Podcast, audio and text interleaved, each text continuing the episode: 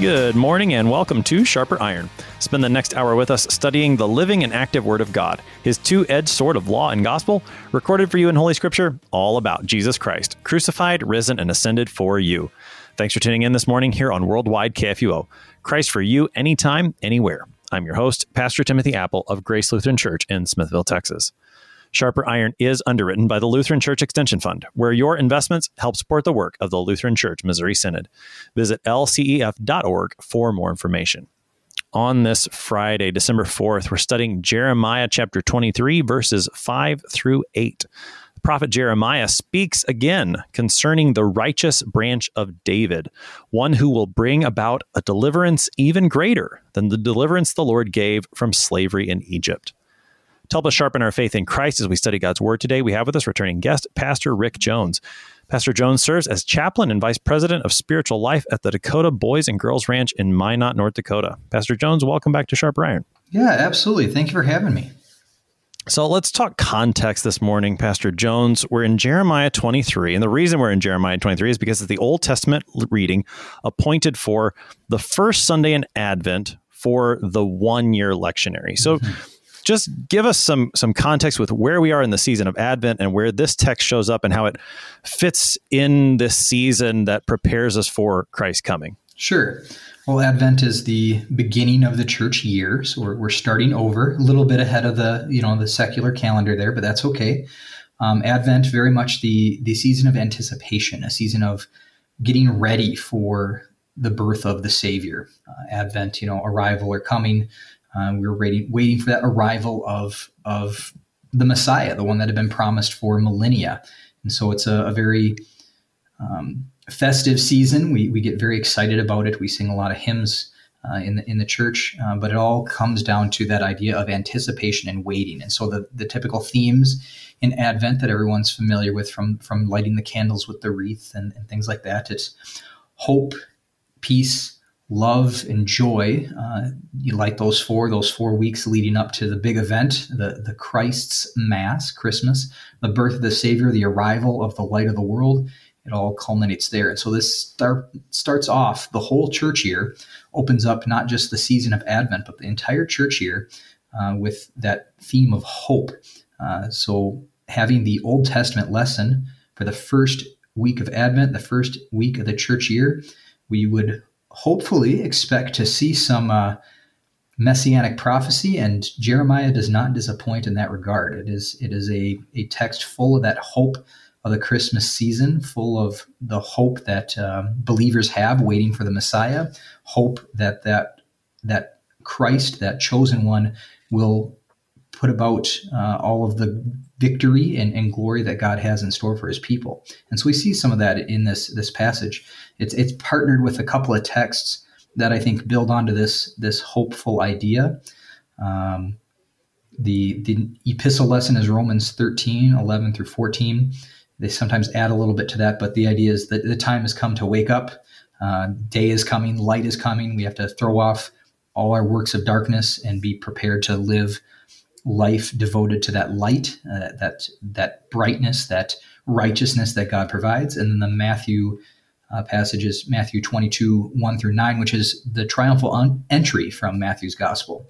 So that rounds out the readings. The gospel lesson, obviously, the triumphal entry ties the entrance of the Savior to Jerusalem to the final stretch of his plan for salvation to Easter, right? The final parts of his plan. I think that ties in with the Christmas season as well. It's showing those arrival on the scenes of the mission to start or the mission to be accomplished. It's God's plan coming to fruition. And so these are good lessons to kind of tie together for that season of hope, that season of anticipation in Advent. Yeah. So with the liturgical context set, then we find ourselves in Jeremiah. And this is the second text that we've gotten this series for Jeremiah. We looked at Jeremiah 33. We're actually, yesterday, we're going to see some themes repeat. In fact, there's a lot of the language that's going to be repeated in the text that we've got for today. Jeremiah is one of those prophets that we do hear from in the lectionary elsewhere, but maybe not as well known as some of the other prophets. We know Moses, we know Elijah really well. We hear from them often. Isaiah, we're going to hear a lot from him during this season of Advent and other times during the lectionary. And Jeremiah is one of the major prophets. He writes a lot when it comes to the Old Testament. We've got the book that bears his name as well as Lamentations. But he's part of that Old Testament history that I think maybe gets a bit neglected sometimes. He falls toward the end of Judah, the end of the southern kingdom. So as we prepare to look at Jeremiah 23 today, help us into his context. What do we know about Jeremiah and his ministry, and particularly where we find ourselves in chapter 23 today? Sure. So the passage here, 23 verses 5-8, it ties into, again, that theme of hope very well for Advent. But Jeremiah's context is one in which they really need that hope. It has to prevail because he's got, well, it's over 40 years of ministry. His call is in something like 627 BC. And then we know he's active in writing till at least 586 BC because he sees Judah change hands several times. It's under Assyrian rule, then it's sort of independent with a lot of influence from Egypt. And then Babylon comes in and they even try to revolt a little bit, which finally leads to their destruction under the Babylonian rulers.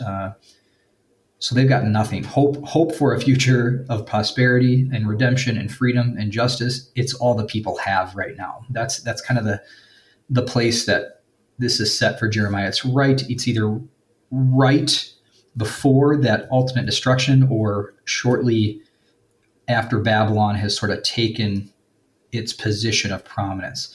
That's where we're putting it. Somewhere around maybe 597 BC, the idea is to have the messianic oracle line up with the reign of Zedekiah, because the verses that we're going to look at today, they have a word play on his name.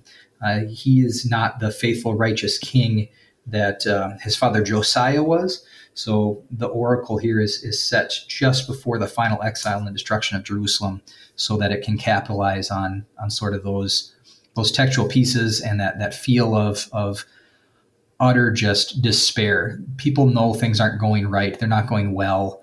They've had a taste of some really good things under the reforms that happened with Josiah and things like that.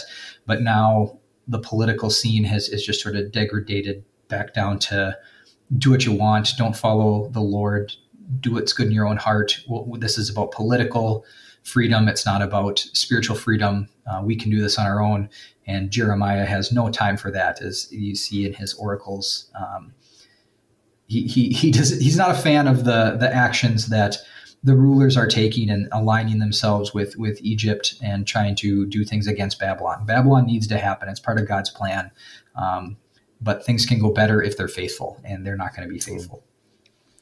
One of the striking things about Jeremiah, as you were bringing up there, is that he does have these passages that are full of hope, as we will see today, but they're surrounded by false prophets who try to bring hope, but it's a false hope. I mean, you're talking about the context, and people are looking for things to be good again. They got a taste of what it could have been under Josiah, who was killed rather tragically in battle, and it really just goes downhill from there for the southern kingdom really quickly. And of course, Jeremiah's preaching through it all.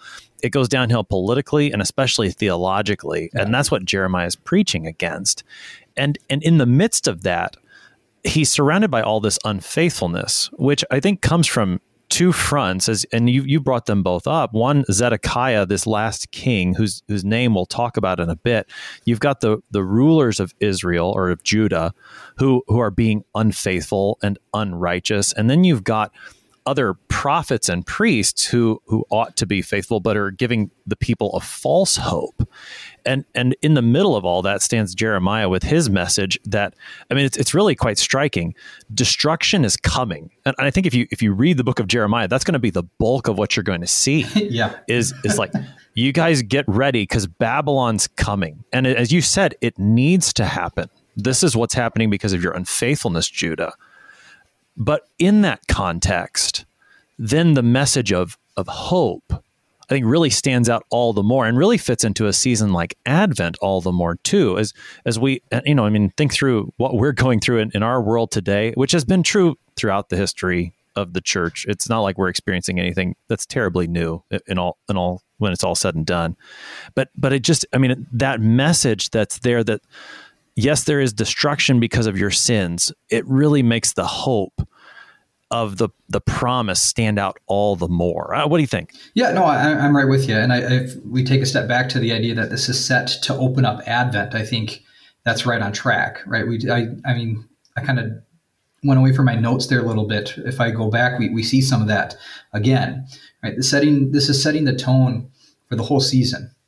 Advent, that season of anticipation, waiting for Christmas. We're waiting for the Messiah. We're waiting for the light, figuratively and literally. It's no accident that the church celebrates the arrival of the Christ child, the light of the world, in late December. Right? Christmas is always right after the winter solstice, the shortest day of the year. It is then, from then on, that it will only get lighter. So the light is returning to the world. That's what the people need in Judah at this time. Their world is dark. Their world is depressed. It's how we all feel in the wintertime. And so a message of hope in the midst of that, it means absolutely everything.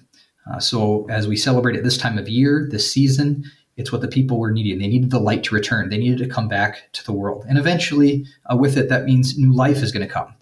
For us, as we look with hope for what the Christ child means, it means eternal life. It means new life. If we look at it in the season of the year, it means the new life of springtime. What a better time of year could there be to proclaim Christ, our God's merciful gift of his son, who is the light of the world, than in the middle of the dark, cold winter? You could make the argument that the people are experiencing a spiritual winter, a political winter, a national winter, if you will, with what's going on in the time of Jeremiah when he's proclaiming these things.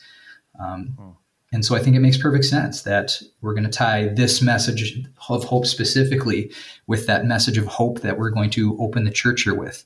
We're going to point towards the coming of the Christ, waiting hopefully with anticipation for what that is going to mean for all of us. Yeah, I mean, Jeremiah, again, if we put this about 597 BC, so around the time that Babylon comes the first time and takes some exiles away, sets up Zedekiah as almost a puppet king of sorts who ends up, you know, fading out anyways because he rebels. Yeah, the light is, I mean, to use that image with the light, it's going out. They see it growing dimmer and dimmer. And the question becomes, and again, this fits perfectly with Advent and the time of year that we're in, how will that light be kindled again? And the false prophets have one answer. Jeremiah's got the right answer. The right answer goes through, I mean, and this is just very striking. It goes through death to bring about resurrection. The false prophets don't want any part of that death. They just want it's all going to be okay. I think it's Jeremiah 7 talks about, you know, people are saying peace, peace, but there's really not any peace. And the text that comes after this and later in Jeremiah 23 gets to that same idea that there's these prophets who are just saying, hey, look, everything's going to be fine. They want the resurrection without the death. And Jeremiah says, no, the sinful nature, the evil has to be put to death. But from that, God's going to raise you to new life. And as you said, all of that ties so nicely into what we're doing here in Advent, pointing toward the one in whom all these prophecies are fulfilled, who is Jesus Christ. Any more introductory comments, response to that before we jump into the text? I don't think so. I think that kind of covers it. I mean, there's more little things we could get to here and there, things that aren't necessarily on topic, but so we can get right into the text. You know. All right, let's go to Jeremiah 23 then. So Jeremiah 23, the appointed text is verses 5-8. Just to give a bit of a taste of what we've been talking about, I'm going to read verses 1-4 as well to get some of that woe and judgment that Jeremiah preaches that will really, I think, help us to feel the hope that comes in 5-8. So this is Jeremiah 23, beginning at verse 1. Woe to the shepherds who destroy and scatter the sheep of my pasture, declares the Lord. Therefore, thus says the Lord, the God of Israel, concerning the shepherds who care for my people. You have scattered my flock and have driven them away, and you have not attended to them. Behold, I will attend to you for your evil deeds, declares the Lord. Then I will gather the remnant of my flock out of all the countries where I have driven them, and I will bring them back to their fold, and they shall be fruitful and multiply. I will set shepherds over them who will care for them, and they shall fear no more, nor be dismayed. Neither shall any be missing, declares the Lord. And now comes the appointed text. Behold, the days are coming, declares the Lord, when I will raise up for David a righteous branch, and he shall reign as king and deal wisely, and shall execute justice and righteousness in the land. In his days, Judah will be saved, and Israel will dwell securely. And this is the name by which he will be called. The Lord is our righteousness. Therefore, behold, the days are coming, declares the Lord, when they shall no longer say, as the Lord lives, who brought up the people of Israel out of the land of Egypt, but as the Lord lives, who brought up and led the offspring of the house of Israel out of the north country and out of all the countries where he had driven them. Then they shall dwell in their own land. That is the text for First Sunday in Advent, one-year lectionary, Jeremiah 23, 5 through 8, also reading verses 1 through 4 at the beginning. So Pastor Jones, let's talk a little bit about 5 and 6 to get us started. These are familiar words. As I said, we looked at Jeremiah 33, 14 through 16 yesterday, which is another appointed Advent text in a different lectionary. Jeremiah's saying the same stuff here. So, but it's okay because there's plenty to look at. So the days are coming, declares the Lord. What's he talking about? What's Jeremiah doing here in these first couple of verses? Yeah. I mean, it's a familiar sort of prophetic opening, right? The days are coming, and thus says, or thus declares the Lord.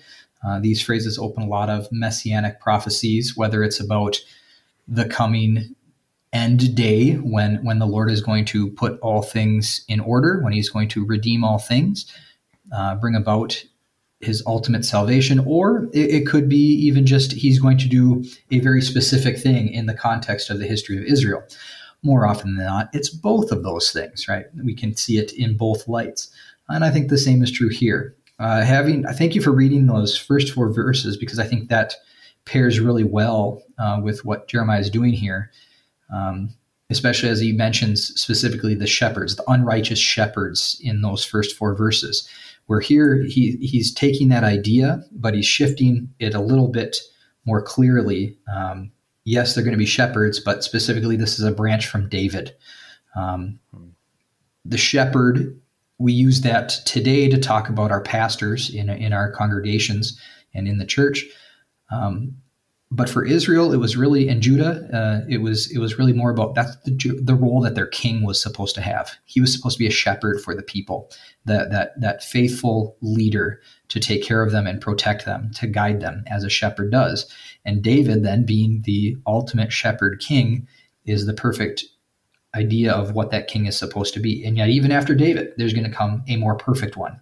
And so that's what's happening here. He's taking what he started with in the first four verses, and he's amplifying it. He's focusing on a new facet of it, right? It's classical Hebrew parallelism here. It's beautiful prose and beautiful poetry to take the same idea, the same concept, repeated in a slightly different way so you can understand a new nuance.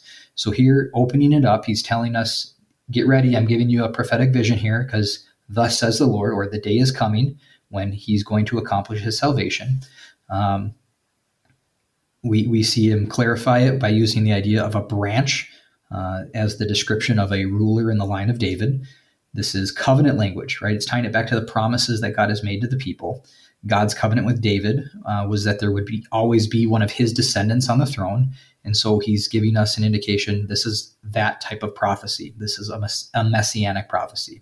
This Davidic king will be righteous in his own right. It's not necessarily from the people or from his anything else. It's in his own right. He is righteous. It's part of his nature. He will not act righteous. He is righteous. By extension, his reign will then bring wisdom, justice, and righteousness to the land. This shows that the whole nation can now be blessed by one person upholding and fulfilling the law of the Lord. And they use the proper name of God here, It's Yahweh, the law of Yahweh. It's Yahweh's declaration here.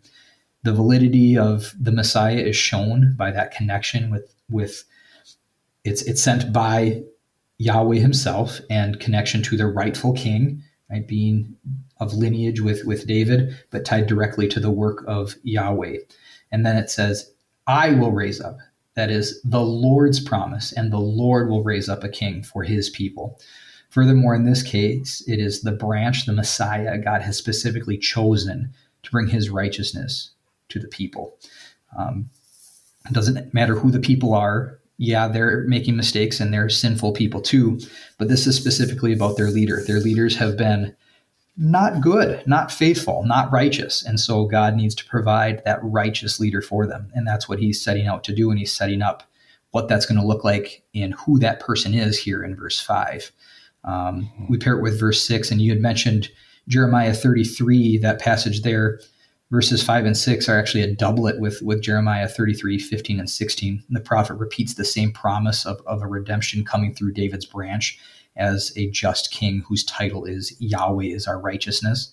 It's a bigger allusion to the hopeful promise of the Messiah that appears over and over again in Jeremiah's preaching, but here his themes are consistent and true. Doublets are also a nod and overall to the overall structural motifs of, again, that Hebrew parallelism, repeated thoughts and phrases added to the aesthetic beauty of the Hebrew poetry. And here verses 5 and 6 are usually considered poetry. The second two verses we're going to look at are considered prose, but again, they play off of each other in those beautiful poetic ways. And so that's how he's setting it up with verse 5. The Messianic King is coming.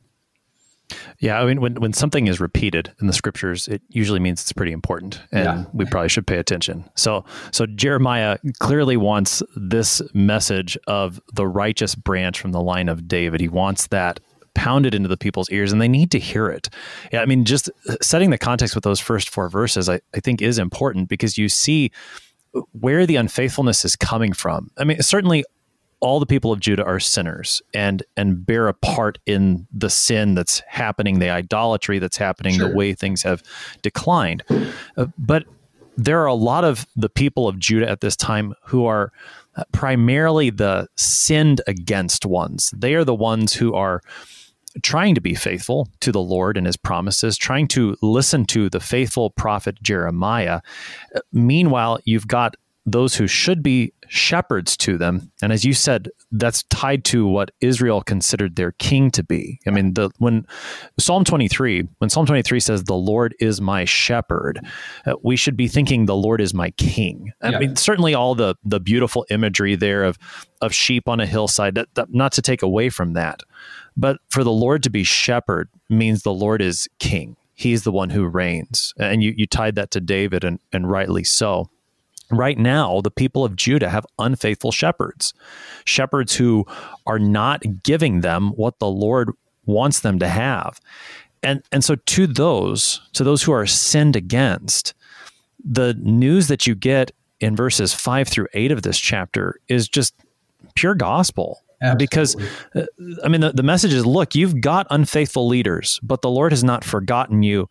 And he's going to give you one who will be faithful. And I love what you said, the Lord will raise up for David a righteous branch, which I mean, and I don't know, this could be pushing a little bit farther than we need to, but no, I will raise up for David a righteous branch. This is going to be the Lord's doing. Yes. And it's not, if I can tie it, I'm trying to maybe tie it even to the virgin birth, just to say that, like, look, this isn't just the normal order of things. Well, of course, David's got a line that's going to continue. No. The Lord is going to raise up this righteous branch. But again, to those who are being misled, to those who are being sinned against by those who are leading them, these verses are just so sweet gospel. Yeah, absolutely. And I don't know that you're necessarily pushing too hard. It might not be overt in the text, but that's definitely the way in which God acts, right? He acts contrary to expectation, or contrary to human expectation. Human expectation is, to have a child, you need a mother and a father. And God says, nope, I'm going to do this. I am the father. So I think tying it to the virgin birth works very, very well. What a beautiful connection or handle to use for preaching for this time of year. I think that's a very faithful place to go. But yeah, that emphasis on the Lord is going to do this for his people. That's how he acts over and over and over again. That is the only message of hope. If it's on us, there's no hope at all. Right. Yeah. And what a wonderful thing to hear during the season of Advent as we wait. Yes. And the waiting that we have is a waiting for the celebration of the first coming of Christ on Christmas, but even more than that, a waiting for our Lord to return on the last day and to deliver us from, I mean, as we say in the catechism, this veil of tears in the seventh petition of the Lord's Prayer. We're waiting for that light to shine fully upon us, for the Lord to reign as King. And we see that with our own eyes. What a day that will be. And what hope Jeremiah gives to the people living in the 500s BC and to us still today. I think we'll go ahead and take our break here. You're listening to Sharper Iron on KFUO. We will be right back. Please stick around.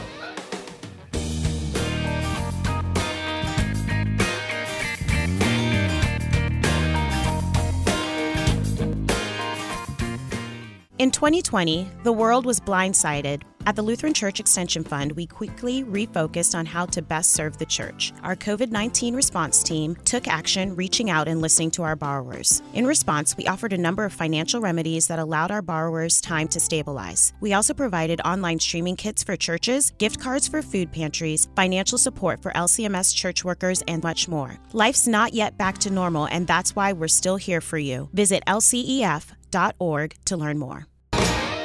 Welcome back to Sharper Iron. It is Friday, December 4th. We're looking at Jeremiah 23, verses 5 through 8. We've got Pastor Rick Jones with us. He serves as chaplain and vice president of spiritual life at the Dakota Boys and Girls Ranch in Minot, North Dakota. Pastor Jones, prior to the break, we were talking about verses 5 and 6, where the prophet promises the righteous branch that the Lord will raise up from the line of David. And this righteous branch will reign as king. He will deal wisely. He says he will execute justice and righteousness. And that then plays into his name. The name is the Lord is our righteousness. What's the significance of this name borne by this branch from the line of David? Yeah, well, Hebrew word, Zedek, idea of righteousness. And so the name here, Yahweh, is our righteousness. Our righteousness comes not from ourselves, not from our own doing. It comes from God alone. And what's interesting is they have a king at this time named Zedekiah. Zedekiah means Yahweh is righteous, which is true. That's absolutely correct. The Lord is righteous. But Zedekiah himself is not righteous. He is not a wise, just king who brings righteousness to the land. He has forsaken the faithful reforms of his father Josiah, and he ends up being basically convinced to revolt against Babylon, and therefore he's revolting against God's will before what then leads to Babylon destroying Jerusalem and the entire kingdom of Judah. This is in direct opposition also to Jeremiah's advice, what he has been preaching and telling this shepherd king, right? Because that's what they are, again, what he should do, and he does the opposite. Jeremiah knows the truth of Zedekiah's character. And so here he is showing Judah's king to be a false leader, one of those false shepherds. He does not bear the proper name of righteousness. He is an imposter. So history soon shows Jeremiah to be correct when the people are led away weeping over their homeland's destruction. But so the play on words there is, instead of, I believe the Hebrew would be Zedekenu, the Lord is our righteousness, versus Zedekiah, the Lord is righteous.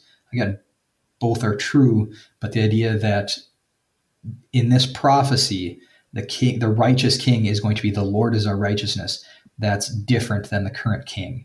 He is not the symbol of righteousness. He is not the one that's bringing God's righteousness to the people, for the people. And again, this is echoing the previous verse.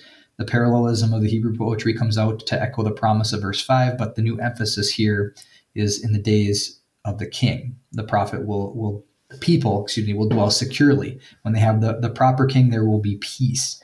They will have that safety in their lives. That only comes through the chosen Messiah. It is not their actions or efforts that bring about the community of peace. It is the righteous king's only. So his title again says it all. The Lord is our righteousness. The people are not righteous on their own. Instead, the Lord, Yahweh, provides their righteousness. He does so through this chosen king.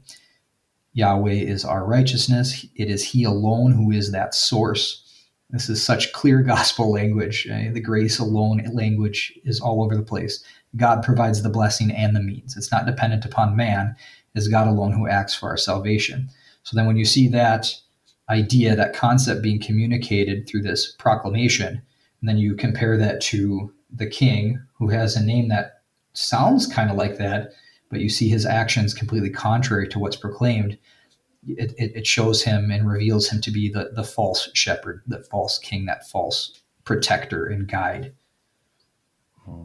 Right. So, I mean, the contrast there is quite striking with the name Zedekiah and then this king, the righteous branch from the line of David. The Lord is our righteousness. The Lord is our Zedekiah, which, I mean, and I know that's not exactly how the Hebrew phrases it, but that's basically the gist, is that, look, your king, he is not righteous. And the reason that he's not righteous is not only because of his character, but it's because he doesn't believe this, that the Lord is his righteousness. He's not righteous because he doesn't have the righteousness that comes from faith. He's seeking a righteousness that comes through his own. I mean, we could talk about this all day long. It's really probably a different Bible study, but his political maneuverings, right? This is how every time the kings of Judah or Israel go wrong, it tends to be because they're looking for hope, for security, for righteousness, for justice in whatever political machinations they can come up with on their own. And it always goes poorly for them. Oh, sure. And the message of the prophets is this: the Lord is your righteousness, not this Zedekiah guy here, but the Lord, Yahweh. He's the one who is your righteousness, which really, I mean, there's the gospel in the Old Testament over and over and over again. Yeah, constantly. And I mean, this to me even goes back to Samuel, right? Mm. The people are begging for a king, and he's trying to warn them, no, you don't want a king. They're going to lead you astray. They're going to exploit you. It's not what you want, but they, keep demanding it. And God has to say, it's not you they're rejecting, it's me. And that's just the sin stain on our hearts, right? We will always reject God by putting ourselves on the throne. And we do that through whether it's political machinations, whether it's seeking out wealth or influence or fame or power or whatever. Insert whatever self-idolatry you want. It's all the same thing. And yes, the bad kings, the unfaithful kings of Israel and Judah are guilty of it all. And here, Jeremiah the prophet is boldly pointing that out to his king. He's saying, you, king, are these false ones. And that, to me, that's incredibly bold, but what faith? Yeah, no, I mean, and Jeremiah suffers for it. We talked a little about this yesterday. I mean, he's often called the weeping prophet because of all the ways that he suffers. I think he's thrown into a well. He's got one of his scrolls that gets burned, right? I mean, the people generally don't like him because, as you've said, I mean, he's constantly telling the people destruction is coming. God is going to judge you for your sins. Yeah. And they don't ever get past that, it seems, at least not by and large. There's always a faithful remnant, of course. Sure. But for the most part, they don't want to hear that. They like what the false prophets are saying. We just came out of 2 Timothy not long ago here on Sharper Iron, that the itching ears weren't a new thing. Yep, it's what the itching ears want to hear. Right. And so, I mean, Jeremiah, the boldness of him. I mean, he talks about elsewhere. Maybe we'll have to study Jeremiah here on Sharper Iron sometime so we can look at these texts. Yeah.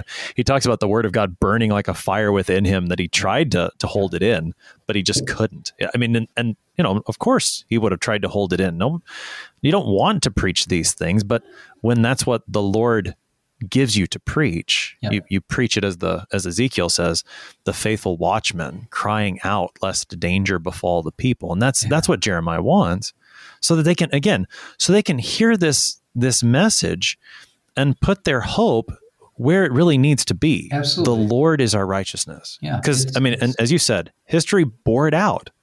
Zedekiah let them down. but the Lord won't. That's what Jeremiah has. Go ahead, sir. Yeah, I was just going to say it's the message of repentance over and over and over again, right? We have to turn away from my idolatry and turn back to the Lord. So turn away from your false idol, this earthly king. Turn away from your false idol, this other nation that you think is going to help you. You have to turn away from putting your hope and your faith in that and turn back to putting your hope and faith in the true God, the true King that will set all to right, that will be your righteousness, your source of it and the author of it. That's what we see over and over and over again. It's turn away from your sin and turn towards God. It's simple repentance. Yeah. Simple repentance that isn't always so simple. Well, which, yeah. I mean, you know, indeed, not so much. Yeah, but that's what right. needs to happen. If they are going to get this message of hope that can give them a real future, that's how it has to happen. Repentance for your sin and returning to the Lord. And unfortunately, Jeremiah knows that only happens this time through Babylon.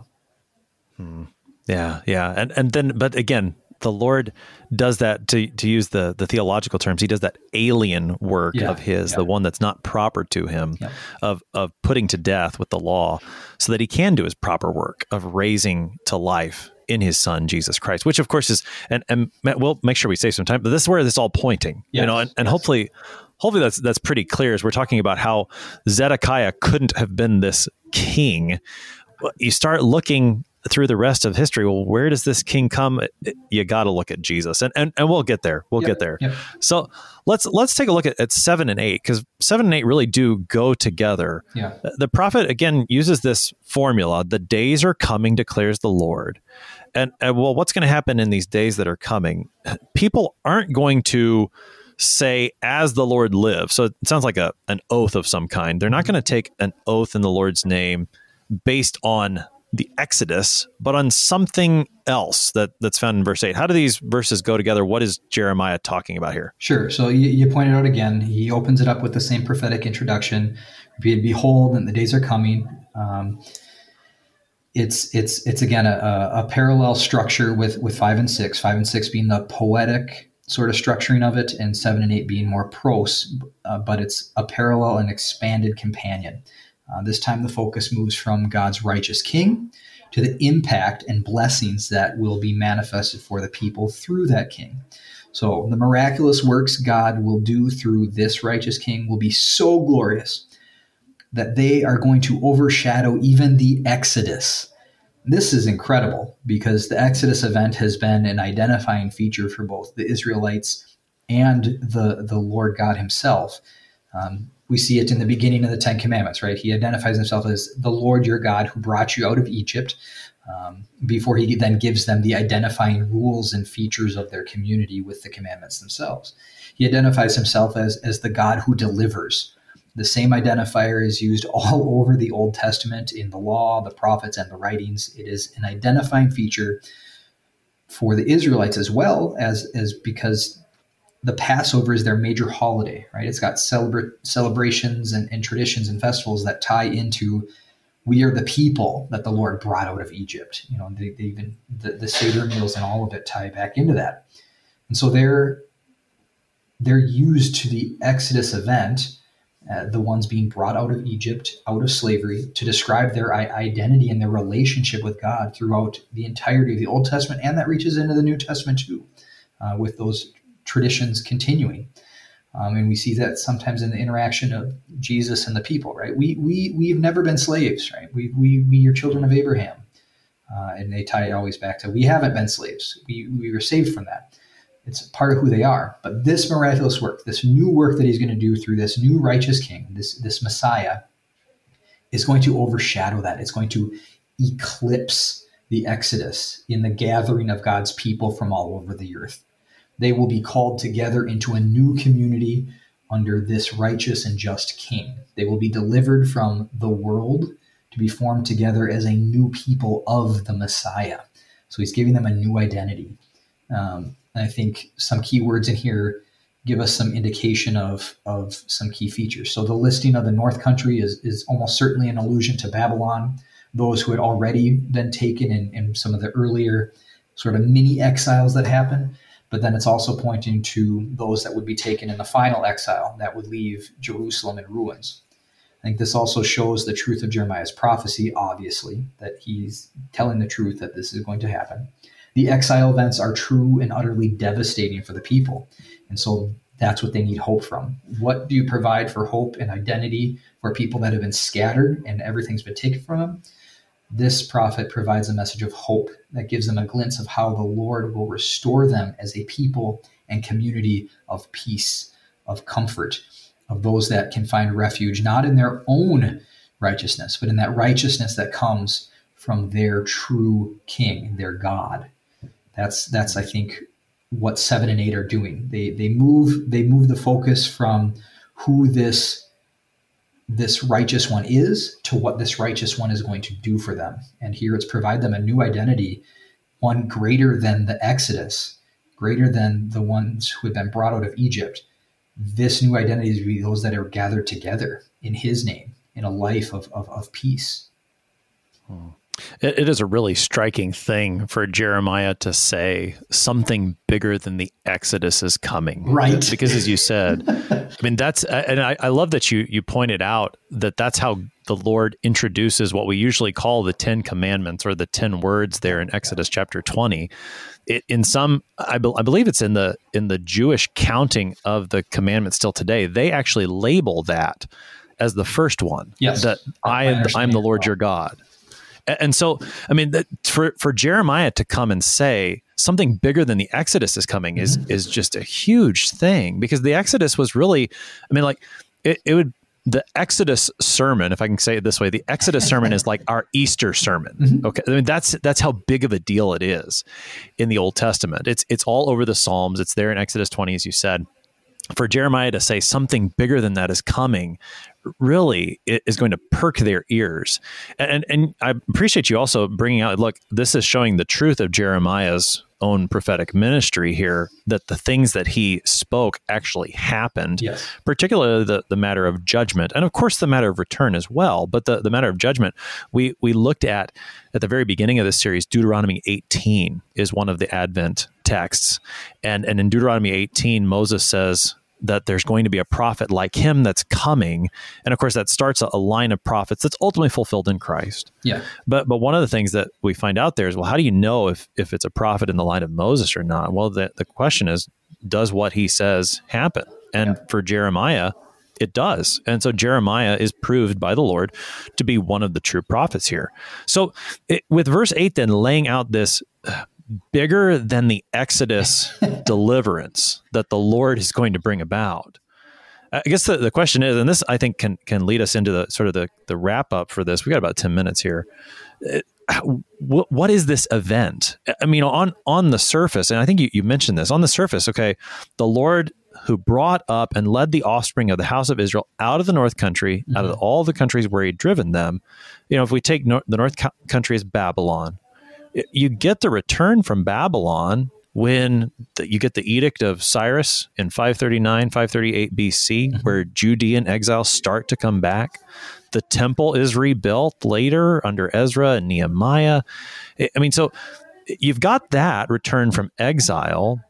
What is this big event that Jeremiah is talking about in verse 8 that's bigger than the Exodus? Yeah. Well, again, most prophecy we can see as being fulfilled in history, but then also looking forward to the way that Christ ultimately fulfills all of it. So yes, I think we see some of this fulfilled there in their return, but clearly that's not a return that overshadows the Exodus. That's not a return that overshadows the Passover as they're weeping as they dedicate the new temple, right? That's not... There must be something more that Jeremiah is pointing to. And so I think, yeah, his messianic proclamation, it's waving a banner of hope for those suffering in a time of national uncertainty, for those that lived through it, those who have been uprooted by exile, those with no more home or comfort of their own. They're given divine promise to hold on to. They're given that prophetic hope of the Messiah gathering them together as a new community of God's blessed and cared for people. But this promise is again supposed to overshadow the Exodus, so it has to be something bigger. It has to give them a new identity So how is this new identity something that they're going to understand to be able to unite themselves? Understanding all this is through, I think for us, very clearly, it's through the lens of the Nativity. It makes Jeremiah 23, 5 through 8 a wonderful lesson to open up the Advent season. Christians are scattered throughout the globe. We get to now gather and be united by a righteous and just king, in this case, the Christ child. It's Jesus. Not only do we come together in anticipation through this season to celebrate his birth at Christmas, but we are given a new identity through his life, death, and resurrection. Through his saving work, we are made Christians. That is an event that overshadows the Passover. This is our identifying feature, our identifying promise from God, that through him, through that righteous king, we are made his people. And so the very title, the Messiah is given in verse 6, plays perfectly into our Reformation heritage of grace alone and faith alone. The work of salvation is found completely in the Lord. God himself is the source of his people's righteousness. This is the way he blesses and saves his people in the Old Testament, the New Testament, and today. It is an eternal promise of an eternal Christ. So even going back, if we want to say, well, it overshadowed the Exodus, well, that was all God's work too, right? The plagues were his wonders. The Exodus is his doing. It's his work, giving them the rules to live by, the proclamations, the Ten Commandments, however we want to talk about them. That's him doing it for them. That's creating their identity. And now he's doing it again by gathering us together under his son, under his Messiah, our righteous king. It's who he's now called and created us to be through him. So we're able to see that, through that lens of nativity, but we're also able to see the gathering that happens under the banner of God's chosen Messiah as the prefiguring, I think, of the eternal gathering that we will all enjoy in Christ's heavenly kingdom. Again, that's the ultimate fulfillment of this. Yes, we saw it fulfilled in history as they were returning. They can still be united in the faith that a greater Messiah is coming, but now we're seeing it point forward to the ultimate reality that he is going to redeem it all. It is true that God calls us together here in this life as his church, the body of Christ, and it is true that he provides peace and security for us in our communities through his sovereign wisdom and justice, right? That righteous king will bring wisdom and justice. But all of this is just a foretaste of the eternal peace and security that he has provided in Christ. Whether it's the Old Testament people in exile, or New Testament people facing persecution under Rome or whoever, or us modern Christians facing whatever modern struggles we may be presented with, the promise of God's Messiah is true for his people. He is our hope. He is our salvation. Just as the prophet Jeremiah proclaims, it is the Lord Yahweh, who then is now identified as Jesus, is our righteousness. I think one of the things that I'm noticing here from what you're saying and what's there in verses 7 and 8 is that Jeremiah really takes the people to the end of the story in the way that he preaches this. Where the quotes are put there in verse 8 in the ESV text, there's just one sentence that it might be easy to ignore, but I think it's really important that he ends verse 8 with, "Then they shall dwell in their own land." Yeah. And again, not that the Exodus didn't do that. The Exodus was the beginning of the journey that took them to the promised land. But the way that Jeremiah preaches it, notice, he says, look, there's something bigger coming than the Lord taking you out of Egypt. And what's bigger is that he's going to bring you back. He's going to give you this eternal home. And I mean, just thinking through, the season of Advent and where we are as Christians, I love the way that you framed it, that these things are fulfilled in Christ. He even talks about his own death and resurrection as an exodus, and a greater exodus with Moses and Elijah on the Mount of Transfiguration.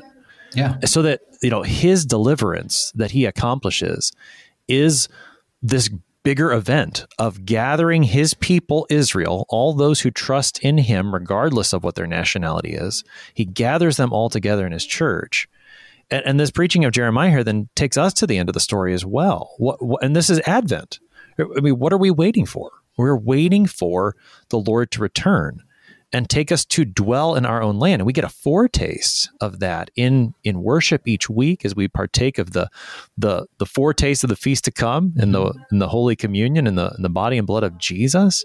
But we're waiting for that. And Jeremiah is still pointing us to that same reality today of the completion of this greater deliverance that Christ has accomplished in his death and resurrection, that he's going to bring to us in its fullness when he returns, to take us then to dwell in our heavenly land, in the new heavens and new earth, where, as he says in the first part of the text, we will be saved, we will dwell securely. I mean, all of this is completed in Christ. Got about 2 minutes here to help us wrap things up, Pastor Jones. I think regardless of the circumstances that we find ourselves in these days, right? Things are rough, things are hard, things are difficult, things are so frustrating and sometimes mind-boggling for us. But that's what these messages are for. It was the same for them millennia ago when they're facing exile and uncertainty at the hands of new foreign powers. They need something that will last beyond this life. And that's exactly what Jeremiah is giving them. He may have preached it thousands of years ago, but the message is still true for us today. No matter what we face, no matter what we need, it's all provided in Christ, the chosen, promised, righteous King. In him, we have our new identity. It's not about being just called out of one event. It's about being called out of all broken events in this life. We are all now gathered together under his banner, under his righteousness, under his wisdom and justice. That's what he provides for us in this life as we are gathered as his people, Christians, the church. But ultimately, it's what he's getting us ready for, to gather us eternally in his perfect kingdom where there will be perfect peace, perfect justice, and perfect righteousness. That's what he promises to establish. And again, it's not anything we're doing. He is our righteousness. He is our source of that salvation. And what a wonderful hope to point us towards as we wait for that light to come into the world. Pastor Rick Jones is chaplain and vice president of spiritual life at the Dakota Boys and Girls Ranch in Minot, North Dakota, helping us this morning with Jeremiah 23, verses 5 through 8. Pastor Jones, thanks for being our guest today. Absolutely. I appreciate being on. The Lord is our righteousness. He is our righteousness, not Zedekiah, not any earthly king, but the Lord himself, who accomplishes a deliverance for us, even greater than the one he worked in the Exodus. The deliverance that comes through our Lord Jesus Christ, through his death and his resurrection. And we're waiting for him to return and take us to dwell in our own land in safety forever with him. I'm your host here on Sharper Iron, Pastor Timothy Apple of Grace Lutheran Church in Smithville, Texas. Thanks for spending the morning with us. Talk to you again next week.